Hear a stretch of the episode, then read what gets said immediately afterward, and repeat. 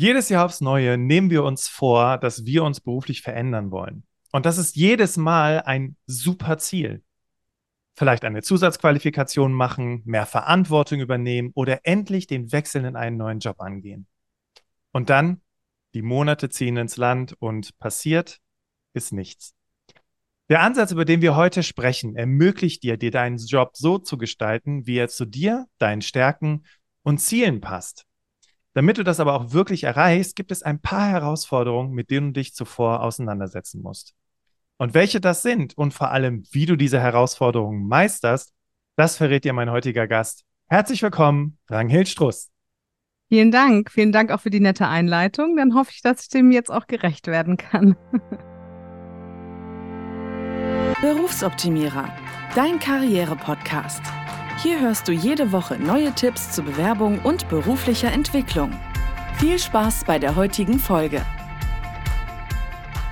Hallo und willkommen zurück zu einer neuen Folge vom Berufsoptimierer Podcast. Falls du mich noch nicht kennst, ich bin Bastian, Karrierecoach und Trainer und war zuvor über zehn Jahre als Recruiter tätig.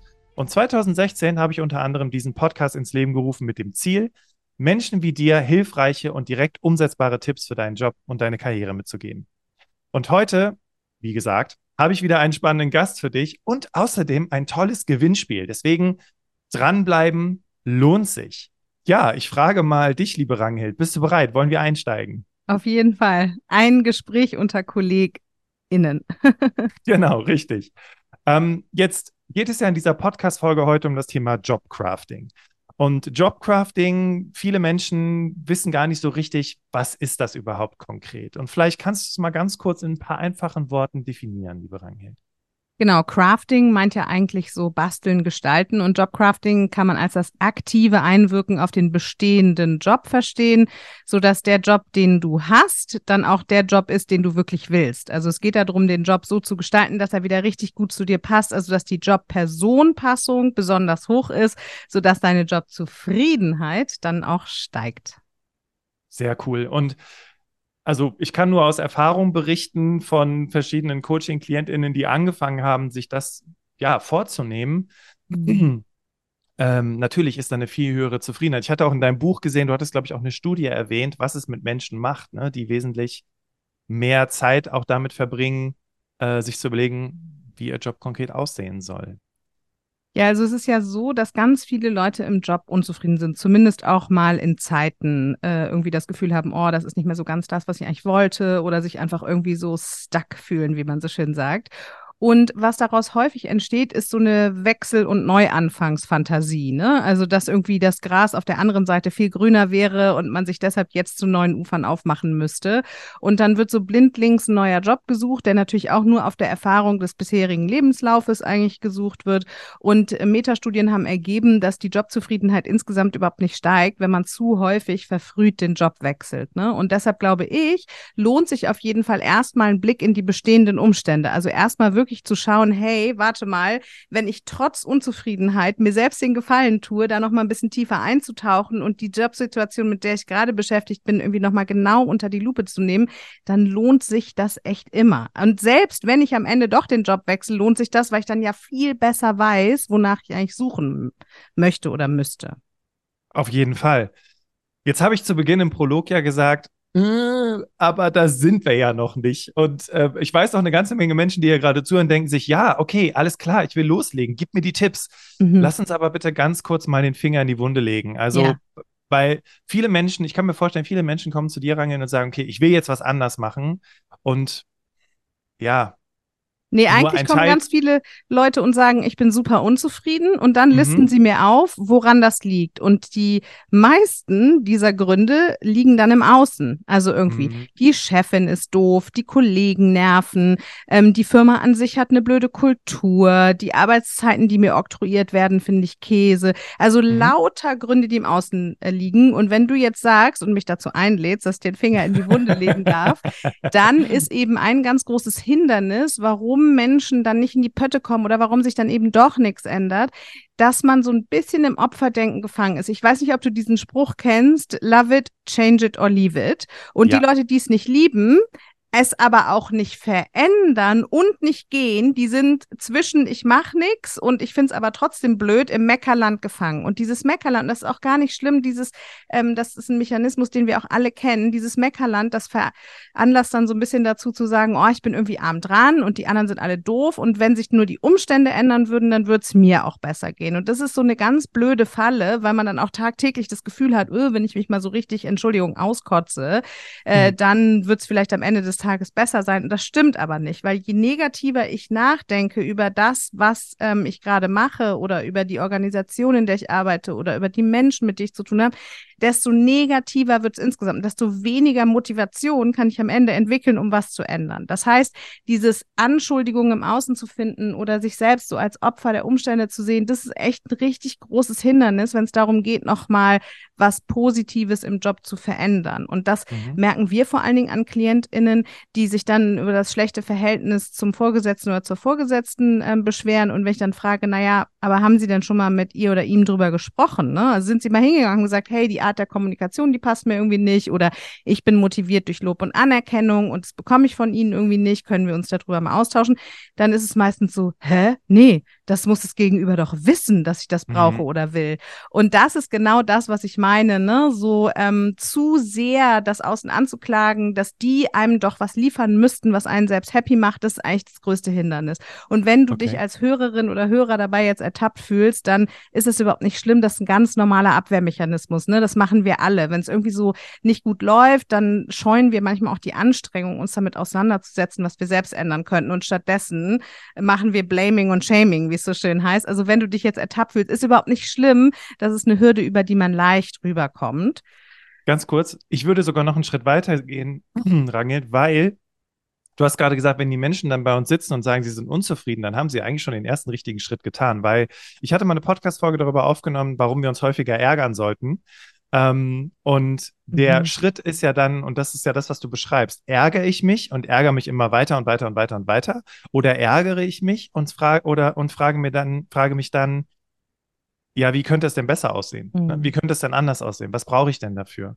Okay. Also ähm, total dieses ähm, Krise Gef Krisengefühl, ne, das ist ja das, was dann die Veränderungsenergie genau. auch erst so richtig aufbringt. Also eigentlich genau. muss es richtig, richtig Käse sein, bevor ich dann auch äh, innerlich denke, so jetzt ist Zeit, was zu verändern. Und du hast schon recht, dieses sich selbst zu ärgern, ähm, das bestätigt natürlich dieses Krisengefühl. Ne? Ich warne aber davor, zu lange da drin zu bleiben, weil irgendwann ist es auch so, dass die Motivation dann etwas zu tun durch die ganze Negativität verloren geht. Deshalb vielleicht ist ja diese Podcast-Folge ein Anlass, doch nochmal den Blick in die äh, Gegenwart zu lenken und äh, sich einfach konstruktiv mit dem bestehenden Job auseinanderzusetzen. Jetzt okay, jetzt habe ich das aber vielleicht auch schon gemacht, ne? Mhm. Und wir reden ja trotzdem jetzt noch darüber, okay, aber irgendwie komme ich nicht so richtig aus dem Quark. Ähm, du hast jetzt viel darüber gesprochen, dass es, klar, dass, also die Unzufriedenheit ist da und es ist eher so ein Blaming ähm, und den anderen die Schuld geben, Stichwort Opferhaltung. Aber wenn ich das jetzt so für mich erkannt habe, ähm, und ich sitze schon mal bei dir, ist ja schon mal alles schön und nett. Trotzdem gibt es ja auch durchaus bestimmte Denkmuster oder Hürden vielleicht auch, die Menschen oft daran hindern, jetzt auch in die Pötte zu kommen, wie du so schön gesagt hast. Mhm. Was begegnet dir da in deiner Praxis tagtäglich? Welche Hürden sind das? Diese Hürde kann man eigentlich als das Ja-Aber bezeichnen. Wenn du jetzt zuhörst und irgendwie denkst, ja, ich würde ja gerne was ändern, aber kommt dann im Kopf. Und was nach dem Aber kommt, das ist deine Hürde. Also, aber ich weiß ja gar nicht, wird dann überhaupt alles besser? Aber ist das nicht zu anstrengend? Aber liegt es vielleicht einfach an mir, dass ich nicht happy sein kann im Job oder so, ne? Und ähm, was da finde ich total wichtig ist, ist sich klar zu machen, dieses Ja, aber ist ein Abwehrmechanismus. Wir sind alle Gewohnheitstiere und egal wie schlecht die Situation ist, in der wir uns gerade befinden, sie hat einen ganz großen Vorteil und das ist, dass wir sie kennen. Also im Englischen sagt man so schön, was familiar ist, also das, was gewohnt ist, was familiär ist. Ähm, das ist das, was wir auf der Ebene der Psyche immer noch bevorzugen, weil es uns natürlich auch eine hohe Sicherheit gibt. Ne? Das heißt, wenn du innerlich dieses Ja, aber es geht ja nicht oder Ja, aber es ist ja schwer oder Ja, aber mein Chef würde gar nicht zulassen, dass ich was ändere, dann nimm das nicht inhaltlich für bare Münze, sondern parke das auf einem Extrazettel und überlege dir, aha, okay, das ist mein innerer Schweinehund, der ganz laut aber schreit. Den lasse ich jetzt mal ganz kurz in der Ecke liegen und widme mich trotzdem oder gleichzeitig der Frage, was ich vielleicht im Job ändern könnte. Also, ich habe Angst, dass es vielleicht gar nicht besser wird und ich beschäftige mich damit, was ich ändern könnte. Ich habe Angst, dass mein Chef äh, das nicht zulässt und ich beschäftige mich damit, herauszufinden, wie gute Beziehungen bei mir auf der Arbeit äh, wirken würden. So, ne? Also diese inneren Hürden, die sind Abwehrmechanismen, dass der innere Schweinehund, der einem da so ein bisschen Strich durch die Rechnung machen möchte, mh, hm, aufschreiben, um es zu erkennen und weitermachen. Okay. Vor allem auch, vielleicht auch dieses Personalgespräch, was schon längst überfällig ist, um mal darüber zu reden, wie man was anders gestalten könnte in deinem Job. Ne, da ist ja für viele Menschen, ähm, das hatte ich jetzt letztens, als ich eine Folge über Verhandlungen aufgenommen habe, ähm, gerade diesen Konflikt zu scheuen, ne, davor Angst zu haben, dass es eben auch ein bisschen schwierig werden könnte in diesem Gespräch. Und wenn ich jetzt mal dein Beispiel weiterverfolge, ähm, ich würde ja gerne was verändern in meiner derzeitigen Position, aber mein Chef ist so ein schwieriger Typ oder meine Chefin ähm, ist nie da oder was auch immer. Mhm. Was würdest du dann jetzt, wie würdest du den Satz jetzt weiter fortführen? Ich glaube, dass es sich trotzdem lohnt, erstmal aufzuschreiben, was man eigentlich verhandeln wollen würde. Denn was ist denn, wenn es möglich wäre? Wir erleben immer wieder, dass wenn dann das Gespräch mit dem oder der Vorgesetzten gesucht wird, dass die Türen offener sind, als man vorher dachte. Also sagen wir mal, du bist gerade umgezogen und möchtest jetzt eigentlich statt vier Tage Präsenz-Office-Zeit etwas an deiner Arbeitsweise ändern und dein Arbeitsmodell ein bisschen umstellen. Du würdest gerne auf jeden Fall zwei Tage Homeoffice machen und hättest gerne eine flexiblere Arbeitszeit. So. Jetzt ähm, kannst du äh, um dich herumschauen und sehen, oh, die sind alle jeden Tag von neun bis sechs Uhr da. Das wird wohl nicht möglich sein, dass ich was mache, anders machen kann. Und ähm, dann suchst du aber das Gespräch und stellst eben gar nicht den Konflikt oder das ähm, in den Vordergrund, was irgendwie unterschiedlich wäre, sondern du sagst, hey, ähm, ich habe das Ziel, möglichst viel meiner Kraft und Produktivität diesem Unternehmen zu widmen. Dadurch, dass ich neuerdings einen sehr langen Anfahrtsweg habe, ähm, gehen Zeit und Energie verloren, die ich sparen könnte, wenn ich Folgendes an meinem Arbeitsmodell ändern würde. Also du hältst den Fokus eher auf dir selbst und auf dem, was du verändern möchtest, also auf der Sachebene. Und du guckst gar nicht so sehr, ah, der wird mir nichts gönnen oder die wird das doof finden, sondern du veränderst deine innere Einstellung. Das ist übrigens auch auch eine ganz wichtige Komponente, wenn es um Jobcrafting geht. Es geht darum, dass du selbst den Glauben daran hast, erstens Stärken zu haben, die es, äh, die man gut einsetzen kann. Zweitens auch den Glauben zu haben, dass du diese Stärken verwenden kannst, um deine Umstände zu verändern. Und drittens, dass auch andere natürlich davon profitieren könnten und es gerne würden, dass du eben stärkenkongruent, also wirklich authentisch leben und arbeiten kannst. Weil es bringt ja auch niemandem was, wenn du dann irgendwie irgendwie drei Tage in der Woche, anderthalb Stunden hin und zurück jeweils im Stau stehst und irgendwie schon vollkommen entnervt da irgendwie ankommst. Also es geht darum, die Vorteile in den Vordergrund zu stellen, die das Gesamtsystem davon hat. Denn Jobcrafting betrifft ja dich als Person, die Organisation und die Aufgaben, die du zu erledigen hast. Genau. Was ich jetzt gerade so daraus mitgenommen habe, aus diesen drei Komponenten, also da schwebt mir sofort der Begriff Selbstwirksamkeitsüberzeugung durch den Kopf. Ne? Also wirklich diese Fähigkeit zu wissen, dass du was verändern kannst. Mhm. Liebe Hörerinnen, liebe Hörer, jetzt hast du bis hierhin zugehört und der Ranghild einfach mal dein Vertrauen geschenkt im Sinne von, okay, die weiß schon, worüber sie redet. Du weißt aber noch gar nicht, wer sie ist. Und Ranghild, du begleitest ja jetzt schon seit mehr als 20 Jahren Menschen auf dem Weg, ihre berufliche Erfüllung zu finden. Mhm. Also warum tust du, was du tust? Was ist so dein Antrieb für das, was du tagtäglich tust? Ich glaube, dass der erste Schritt, das zu machen, ich habe mich ja noch im Studium selbstständig gemacht und damals Schüler, Studenten, Absolventen beraten. Ähm, der erste Schritt war so eine innere Notwendigkeit. Also ich glaube, ich war schon immer unter meinen Freunden so die Psychotante, zu der man gegangen ist und die man um Rat gefragt hat. Und ähm, dann habe ich jemanden begleitet zu einer Beratung und fand die nicht gut und habe eine Marktforschung gemacht und ein bisschen überlegt, okay, was gibt's denn da? Dann habe ich einen Businessplan geschrieben und dann habe ich es einfach ausprobiert. Letztendlich, okay. glaube ich, entspricht es einfach voll mir zwischen Psyche und Performance herauszufinden, ähm, was macht für Menschen ein gutes Leben aus, wenn sie eben ihrer inneren Stimme folgen, ihre Authentizität finden. Und ich finde irgendwie nichts befriedigender, als Menschen dabei zu unterstützen, herauszufinden, finden, wie toll sie sind, weil jeder genau richtig so wie er ist, äh, auch ist. Und ähm, das ist ja auch das Problem ganz häufig in Jobs. Ne? Leute befinden sich in irgendwelchen Funktionen oder Rollen und dann haben sie das Gefühl, okay, das, was die Stellenbeschreibung definiert, das muss ich jetzt irgendwie herstellen. Das stimmt ja auch zu bestimmten Anteilen, aber eben nicht voll, denn äh, zwei Menschen beginnen den gleichen Job und füllen ihn vollkommen unterschiedlich aus. Also jeder macht mhm. automatisch Jobcrafting. Ja? ja? Wenn du einen Job beginnst, dann machst du das anders als Hans Peter, der den gleichen Job in äh, äh den Flur runter macht, sozusagen. Ne? Also äh, genau. äh, deshalb, ich finde das so faszinierend, dann Menschen dabei zu unterstützen, zu sagen, hey, ich gucke nach innen und ich gucke, was zeichnet mich eigentlich aus und was kann ich richtig gut und was macht mir Freude und wo bin ich so voll in meinem Saft. Und dann im zweiten Schritt zu gucken, okay, wie kann ich das auf einer Performance-Ebene ausdrücken? Wie kann ich das produktiv sein lassen? Dann eben auch im Kontext einer, eines Job als, keine Ahnung, Ärztin oder als Sachbearbeiterin im Finanzamt oder, ne, also you name it. Cool. Und das war tatsächlich auch eine glanzvolle Überleitung tatsächlich, weil wir haben ja jetzt viel darüber gesprochen, was uns hindert. Ähm, Rangit hat ja schon so ein paar erste Gedanken mitgegeben, mit was du, dich so auseinandersetzen könntest, was du dir vielleicht auch aufschreiben solltest. Lass uns jetzt mal darüber sprechen, okay, ähm, habe ich für mich alles so durchgearbeitet? Was kann ich jetzt für Schritte unternehmen, um erfolgreich Jobcrafting in meinem aktuellen Job umzusetzen? Was hast du da für Tipps? Beziehungsweise, wir können es ja noch ein bisschen konkreter machen. In deinem Buch sprichst du ja von einer gewissen Anzahl von Schritten. Vielleicht magst du da ein mhm. bisschen was zu erzählen. Genau, also in meinem Buch gibt es eben unterschiedliche Schritte, um diese Jobcrafting-Maßnahmen für sich abzuleiten und zu etablieren. Und jeder Schritt wird natürlich einzeln auch nochmal erklärt. Ne? Also das ist ja, ähm, also zum Beispiel Schritt eins ist der Blick ins Hier und Jetzt. Da geht es darum, erstmal zu gucken, okay, wo befindest du dich gerade in deinem Leben? Was gibt dir Energie? Was raubt dir Energie?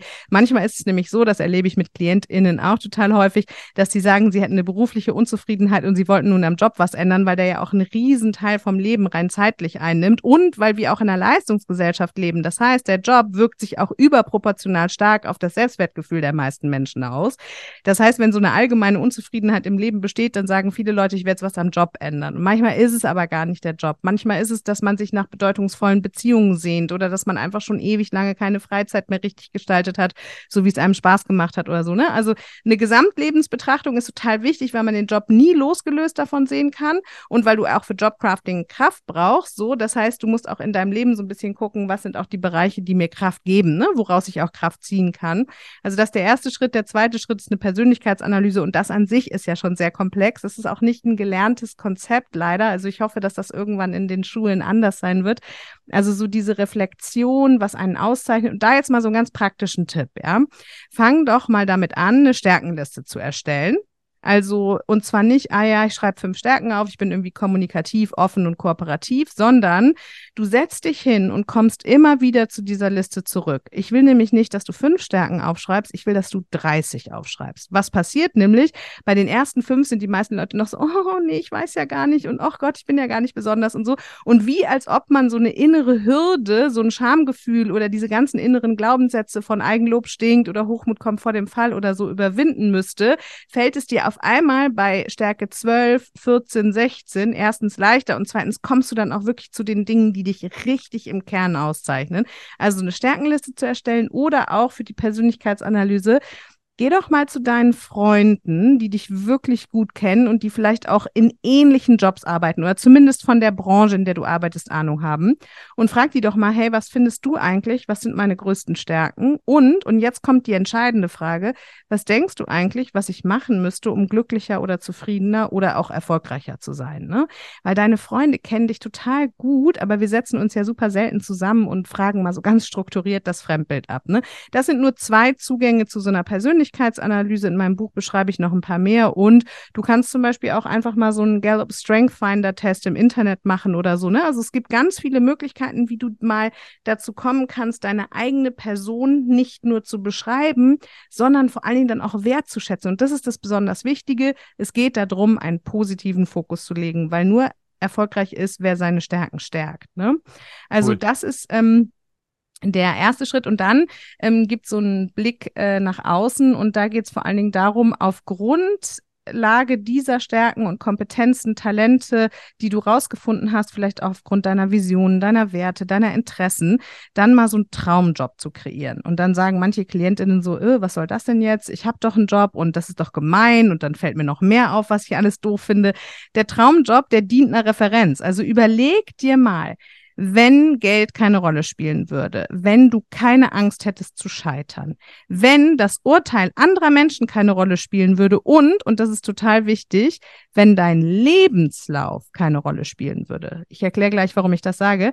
Also wenn all diese Dinge keine Rolle spielen würden, was würdest du denn dann eigentlich beruflich machen? Ja, und dann gibt's auch hm. immer mal wieder Leute, die dann so ganz provokant sagen, naja, dann würde ich am Strand liegen, surfen und vielleicht ab und zu mal eine E-Mail checken okay, dann ist das eine Metapher, das steht für irgendwas, ja. Das heißt, du willst mehr Freiheit, du möchtest mehr Freizeitgestaltung, du willst vielleicht einen spielerischen Job, du möchtest remote arbeiten, also da kann man ja ganz viel rausziehen. Warum sage ich, dass bei der Definition des Traumjobs vielleicht auch mal die eigene Biografie so ein bisschen außen vor gelassen werden sollte? Weil ich so viele KlientInnen erlebe, die bereits mit 17, 18 eine berufliche Entscheidung fällen, die eigentlich schon ganz leicht von dem abweicht, was ihre Authentizität betrifft. Ne?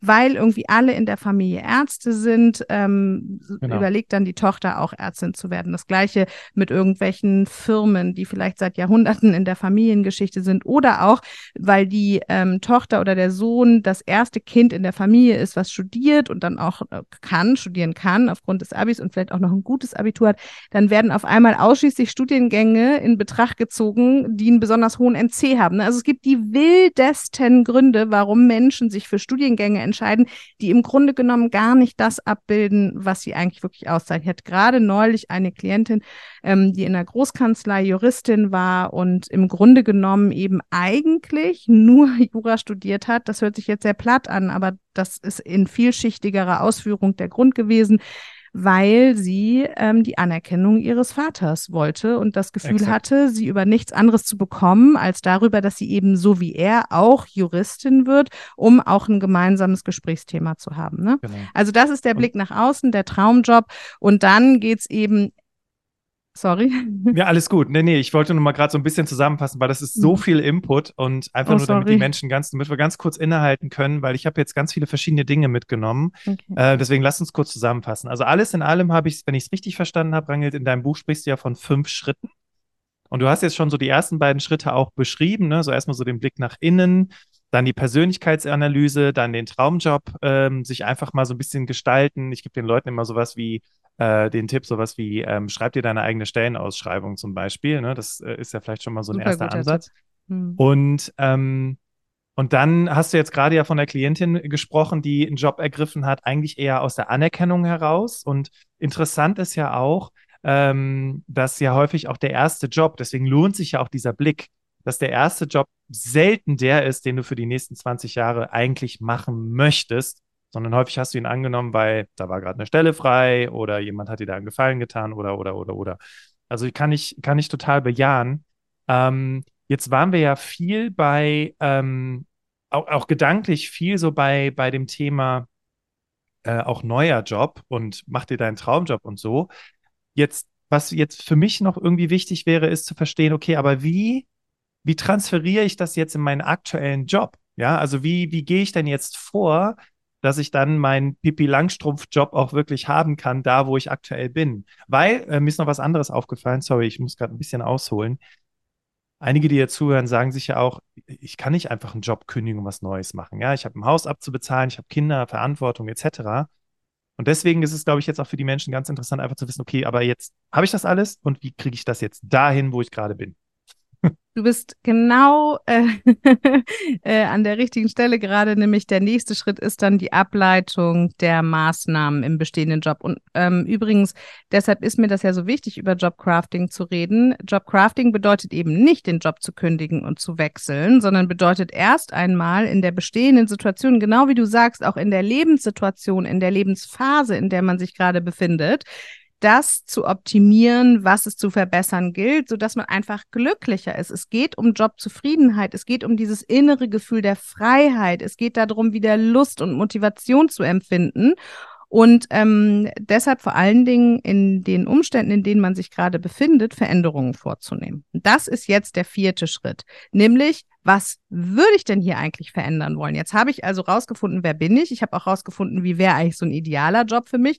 Und jetzt gucke ich auf die Situation, in der ich mich gerade befinde und überlege, hey, was kann ich denn hier anpassen? Und das kann man super strukturiert machen. Ich würde mal mit einer einfachen Übung einsteigen, was die Aufgaben betrifft, die man erledigt. Und das ist ja nur ein Teil vom Job. Viele Menschen konzentrieren sich so sehr auf die Inhalte, dass sie die anderen Stellschrauben des Jobcraftings, wie zum Beispiel Beziehungen neu zu gestalten oder seine eigene Arbeitsweise zu verändern, seine Einstellung zu verändern oder so gar nicht in Betracht ziehen. Also starten wir mal mit den Aufgaben. Da kannst du dir ganz einfach mal so ein Kreuz auf ein Blatt Papier malen. Ja? Einfach so ein Kreuz. Und dann schreibst du auf die horizontale Achse, wie viel Energie dir die einzelnen Aufgaben geben. Also wie viel Lust sie freisetzen, wie toll du sie eigentlich findest. Ne? Und rechts ist eben super toll und links ist, nee, ehrlich gesagt, raubt mir nur Energie, finde ich richtig blöd, gar keinen Bock, das zu machen. Und ähm, auf die vertikale Achse schreibst du, wie viel Zeit diese Aufgaben in Anspruch nehmen. Ne? Und dann hast du also ein Kreuz, auf dem du deine Aufgaben sortieren kannst, je nachdem, wie viel Zeit sie jeden Tag oder in der Woche in Anspruch nehmen und wie viel Freude sie eigentlich freisetzen. Und dann wirst du nämlich sehr schnell und sehr strukturiert erkennen, hey, die Sachen, die super viel Zeit in Anspruch nehmen, aber gar keinen Bock machen, im Gegenteil so ein richtiger Energy-Suck sind, das sind die Aufgaben, die du abbauen musst oder die du delegieren musst oder bei denen du herausfinden musst, ob du sie auf eine andere Art und Weise erledigen kannst, damit sie irgendwie wenigstens ein bisschen Freude machen, ja. Das sind die Aufgaben, die du auch auf jeden Fall dann erledigen solltest, wenn du mit deinem Biorhythmus gerade nicht im Leistungshoch bist, ne? So, also und auf der anderen Seite siehst du dann vielleicht Aufgaben, hey, ich merke jedes Mal, wenn ich daran beteiligt bin, ein Pitch-Deck zu erstellen, dann habe ich so einen Bock darauf. Es macht mir so einen Spaß. Ich vergesse dann die Zeit und tauche richtig tief ein. Aber leider mache ich das nur einmal im Monat für anderthalb Stunden. Ja, dann ist das der Bereich, den du ausweiten kannst. Also weil bei Aufgaben, äh, die du erledigst, ist, stellt sich ja die Frage, ne, will ich sie anders machen? Will ich weniger? Will ich mehr davon? Und ähm, vielleicht gibt es ja auch Aufgaben, die du noch gar nicht machst, die du aber immer bei deiner Kollegin siehst, die dir selbst total Freude machen würden. Also stellst du dir mit diesem kleinen Kreuz mal so die Frage, was will ich denn mehr, was will ich weniger und was will ich anders? Und das ist nur die Aufgabenebene, aber alleine da kann man schon total viel machen, wenn man sich mal bewusst macht, was mache ich eigentlich den ganzen Tag und wann mache ich das? Das ähm, ist ganz interessant, weil wenn ich das jetzt so für mich ausgearbeitet habe, wird mir gerade bewusst, ich habe mal einen sehr, sehr schönen, äh, einen sehr, sehr schönen ähm, Ausdruck mitgenommen von einer, äh, von einer äh, Bekannten von mir, die war auch schon hier im Podcast. Ähm, und zwar die Katrin Luzar hat gesagt, strategisch hier schreien. Und wenn ich ja jetzt das so für mich ausgearbeitet habe und für mich merke, hey, das sind Dinge, die davon möchte ich gerne mehr, dann kann ich ja viel strategischer hier schreien als sonst. Das heißt, ich nehme mehr und mehr Aufgaben auch an, die mich auch weiterbringen, die mich glücklich machen, die mich erfüllen. Finde ich richtig gut. Vor allen Dingen habe ich erstmal eine Wahrnehmung auch dafür, genau, ne? weil genau. wir sind so im Hamsterrad. Also, und das Hamsterrad ist eben nicht der Ort, an dem man gut strategische Entscheidungen fällen kann, weil man einfach operativ an der äh, Erschöpfungsgrenze sozusagen ist. Ne? Voll. Also ich äh, merke dann überhaupt erstmal, was könnte ich mir vielleicht auch für Aufgaben suchen. Ja, ich habe ja meine Aufmerksamkeit dafür erweitert. Und dann ähm, zum Beispiel hatte ich neulich, das war so eine schöne Geschichte, einen Vertriebsmitarbeitenden, so einen ganz alten Hasen, ähm, der das schon sehr, sehr, sehr viele Jahre machte und ähm, es liebte, immer zum Kunden zu gehen und Erstkontakte aufzubauen, auch bestehende Kundenbeziehungen zu pflegen, aber vor allen Dingen im Direktkontakt. Ne? Das war so einer, der musste die Hand schütteln, der musste dabei die andere Hand auf die Schulter legen, also so richtig in Kommunikation in Persona. Und das war natürlich durch erstens Corona vollkommen verändert und zweitens hatten die auch ein neues IT-System, also ein neues Customer Relationship Management System eingeführt. Und das heißt, die ähm, Anforderungen an die Datenpflege war extrem gestiegen. Ne? Und das war überhaupt nicht sein Ding. Also der hatte gar keine Lust, irgendwie am Computer zu sitzen und war dann der Meinung, oh, aber das ist doch so eine ätzende Aufgabe, das kann ich doch auf gar keinen Fall abgeben. Das will doch keiner machen und so, ne? Ja, kommt raus, in dem Team arbeitete eine, arbeitete eine duale Studentin Studentin im zweiten Studienjahr, die Wirtschaftsinformatik studiert und sie liebte es schon in dieser Testung des neuen Customer Relationship Management Systems, ähm, die ganzen Durchlaufe zu machen und immer zu gucken, Tickets zu schreiben, was läuft hier nicht, was geht hier gut und so weiter. Und sie hatte nämlich gar keine Lust zum Kunden zu gehen, weil es nicht ihrer Persönlichkeit entsprach, irgendwie Smalltalk zu machen, Erstkontakte aufzubauen.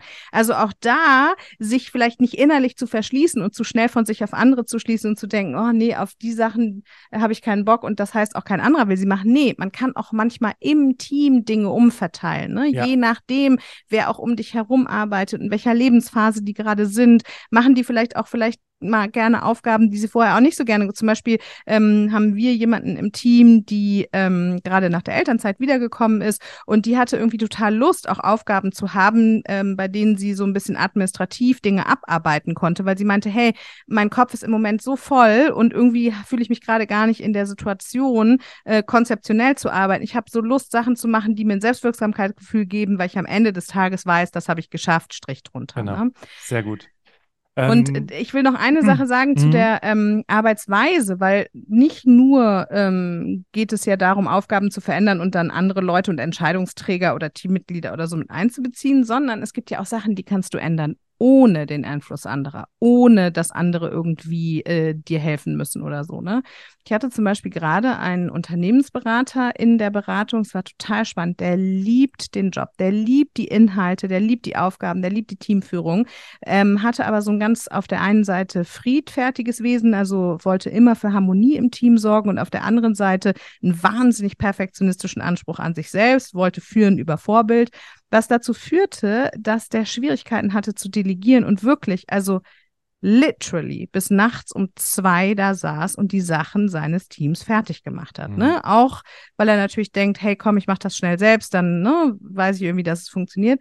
Da geht es überhaupt nicht darum, dass der seine Aufgaben ändern musste oder dass der die Beziehung zu seinen Teammitgliedern jetzt irgendwie inhaltlich oder emotional neu gestalten sollte. Nein, es geht darum, dass er lernt, sich besser zu strukturieren, dass er lernt, seine Arbeitsweise, seinen Modus operandi zu verändern. Und dafür braucht er ja niemanden. Das muss er sich selbst erarbeiten. Ne? Also dann zum Beispiel eben mit einer Eisenhower-Matrix, also morgens am Tag erstmal einzufangen für sich selbst, was sind die wichtigen und dringenden Aufgaben, konkrete Ziele abzuleiten. Wir arbeiten jetzt mit ihm viel mit ähm, äh, auditiven Signalen, also wirklich, dass der Wecker klingelt zu bestimmten mhm. Zeiten, damit er mittags einmal kurz rausgeht, ne? damit er sich irgendwie auch ein bisschen von der Arbeit entfernt und einmal irgendwie klare Gedanken fassen kann. Also auch die Arbeitsweise, du kannst dir ja mal überlegen als Zuhörende oder Zuhörender, mache ich die Dinge eigentlich auf eine Art und Weise, die mir gut tun? Oder bin ich vielleicht jemand, der immer auf den letzten Drücker alles macht und dann dadurch genau. irgendwie Energie verliert? Oder ähm, ja. ist meine Kalenderorganisation im Grunde genommen chaotisch und behindere ich mich damit selbst? Ne? So, zum Beispiel. Das sind auf jeden Fall schon mal ganz viele unterschiedliche Dimensionen, die man sich auch anschauen kann. Und das finde ich so wichtig, ne? weil es halt eben nicht so einseitig ist. Ähm, also das, das ist ja auch so cool, wenn du dann mit einem Coach arbeitest, weil er dir dann da eben auch eine andere Perspektive geben kann. Ich wollte jetzt ganz kurz, weil wir ähm, auch so langsam Richtung Ende kommen, ähm, wir haben ja zu Beginn gesagt, also ich habe zu Beginn gesagt, es gibt ein Gewinnspiel. Und wir haben ja auch schon irgendwo verraten, äh, was die Antwort auf die Frage des Gewinnspiels ist, nämlich ihr könnt das Buch von der Ranghild gewinnen. Ich halte es mal kurz in die Kamera für die, die gerade bei YouTube am Start sind. Ähm, und zwar ist es, wie sie mit Jobcrafting ihr Arbe ihre Arbeit wieder lieben lernen. Und das Buch ist gerade frisch erschienen. Wir verlosen drei Exemplare, die stehen hier bei mir hinter mir auf dem Regal. Und zwar haben wir dafür eine Frage, die du beantworten musst. Und ähm, wenn du die Antwort kennst, dann schick uns einfach eine E-Mail an hallo@berufsoptimierer.de. Und wie lautet die Frage, liebe Ranghild? Die Frage lautet, wie viele Schritte des Jobcrafting beschreibe ich in meinem Buch? Daniel, das war jetzt so viel wertvoller Input und äh, es gibt Menschen, die hier zuhören, die werden sagen, okay, alles klar, äh, ich habe jetzt hier Stift und Papier, ich schreibe mir das jetzt hier auf und äh, lege los. Vielleicht noch mal so als kleines Fazit, so wo wir jetzt am Ende unserer Podcast-Folge angekommen sind. Was würdest du sagen, sind vielleicht so drei konkrete Maßnahmen, die unsere ZuhörerInnen ergreifen können, um Jobcrafting jetzt in ihrem Job starten zu können? Das erste ist deine Einstellung. Also wenn du aus dieser Podcast-Folge rausgehst und innerlich denkst, ja, Mensch, jetzt weiß ich, es stimmt eigentlich. Ich habe die Power, ich kann was verändern. Dann bist du schon fast die halbe Wegstrecke gegangen. Also das alleine sollte dich schon motivieren. Dann würde ich dir raten, dir ein Buch zuzulegen, entweder digital oder wirklich haptisch, in das du all deine Gedanken reinschreibst. Also dieser Jobcrafting-Prozess, das ist einer, der ein bisschen Energie und Zeit braucht. Und da ist das Erwartungsmanagement total wichtig, ja. Also viele Leute nehmen sich ja auch zum Anfang des Jahres vor, irgendwie sportlicher zu werden oder abzunehmen oder so. Und da ist dann dann der innere Gedanke total klar, dass man dafür regelmäßig in die Fitte gehen muss und dass man irgendwie Meal Prep macht und sich gesund ernährt und dass das ein Prozess ist. Ne? Und das finde ich jetzt für dich total wichtig. Hey, du hast was richtig Tolles vor dir, wenn du dich jetzt mit deinem bestehenden Job beschäftigst und den veränderst, sodass er wieder besser zu dir passt. Und ich würde dir raten, das zu begleiten mit ähm, Stift und Zettel. Und ähm, das Dritte ist, jetzt haben wir schon über Aufgaben gesprochen und darüber, wie man vielleicht auch seine Arbeitsweise verändern kann. Eine ganz wichtige Komponente beim Arbeiten ist die Qualität der Beziehungen, die du pflegst, weil ganz viel von unserer Be Zufriedenheit im Leben eben auch von der Beziehungsqualität abhängt. Und deshalb kannst du doch vielleicht heute mal überlegen, hey, wen kenne ich denn in meinem Arbeitsumfeld, mit dem ich so ein Buddy-System bilden könnte? Also wen kenne ich denn, mit dem ich mich vielleicht darüber austauschen kann? Denn meistens ist es so, dass in bestimmten Abteilungen oder ähm, Arbeitsbereichen in Teams auch meistens ein oder zwei andere Personen vielleicht nicht ganz so happy sind. Und vielleicht könnt ihr euch zusammentun und euch da gegenseitig unterstützen. Das wären, glaube ich, so drei Sachen, die ich ganz äh, wichtig fände, um jetzt äh, ins Tun zu kommen. Und cool. ich bin mir ganz sicher, das wirst du dann auch merken, dass die Hebelwirkung dieser Veränderung für deine innere ähm, Befindlichkeit, für dein inneres Gefühl viel, viel größer ist, als du jetzt gerade denkst. Also vor allem kann ich das Buddy-System nur äh, mit drei Strichen unterstreichen. Zum einen habe ich es damals in meinem Job gemacht, wo ich so äh, noch ein Jahr äh, in der Anstellung war, hatte ich mich mit einer Kollegin zusammengetan. Das war richtig cool. Wir haben uns einmal im Monat zusammengesetzt und jetzt in meiner Selbstständigkeit, bin jetzt im siebten Jahr, ähm, mache ich, treffe ich mich einmal im Monat mit einer, mit einer Trainerkollegin von mir und wir machen das genauso. Und das Allercoolste ist halt einfach, du siehst den Progress. Du siehst halt, was sich in der Zeit schon getan hat. Und es ist nicht einfach nur irgendwie das, was passiert und du kannst dich nicht erinnern. Und ich finde, das gibt auch unheimlich viel Kraft. Und ich finde es auch so schön, ja, und ich finde es auch so toll, wenn man auch jemand anderen motivieren kann, ne? Weil genau. wisst ihr, was so häufig passiert, dass wir im inneren Dialog viel erbarmungsloser und viel negativer und viel irgendwie selbstverhindernder sind, als wir es jemals mit dem Gegenüber wären. Und wenn du dich dann alleine hörst, wie du deinen Gegenüber motivierst und wie du sagst, Mensch, das ist doch richtig cool, dass du es heute geschafft hast, eine halbe Stunde mittags rauszugehen und wir haben doch erarbeitet, wie gut es dir tut, frisch Luft zu schnappen und so, dann kommst du auch in eine Art der Kommunikation, die du auch auf deinen inneren Dialog übertragen kannst. Also dir selbst auch im Jobcrafting-Prozess richtig so ein Freund zu sein und dich selbst zu motivieren. Und ähm, ja, also ich mache das auch. Ich treffe mich auch mit Gleichgesinnten und wir motivieren uns gegenseitig. Cool. Ja, also Leute, mega Interview zum Jahresauftakt. Ich habe mich sehr gefreut, dass du heute dabei gewesen bist, liebe Ranghild und liebe Hörerinnen, liebe Hörer. Ähm, ich freue mich auf deine E-Mail, wenn du die Frage auf das Gewinnspiel beantworten kannst. Und ja, mir bleibt nichts anderes zu sagen, als dir einen wunderbaren Tag zu wünschen. Und liebe Ranghild, du hast die epischen letzten Worte. Deswegen sage ich an der Stelle Dankeschön. Bitteschön. Erstmal auch von mir ganz herzlichen Dank. Ich finde deinen Podcast toll und ich finde die Arbeit toll, die du machst. Und deshalb ist es für mich eine große Ehre, hier eingeladen gewesen zu sein. Vielen Dank dafür. Und an die Hörerinnen und Hörer, ähm, vielleicht kannst du heute den Satz für dich innerlich immer mal wieder andenken und vervollständigen, den ich dir jetzt ähm, gebe. Und der ist, ich bin so dankbar und glücklich in meinem Job, jetzt da ich und dann guckst du mal den ganzen Tag, was dir dazu eigentlich so einfallen könnte. Ganz lieben Dank.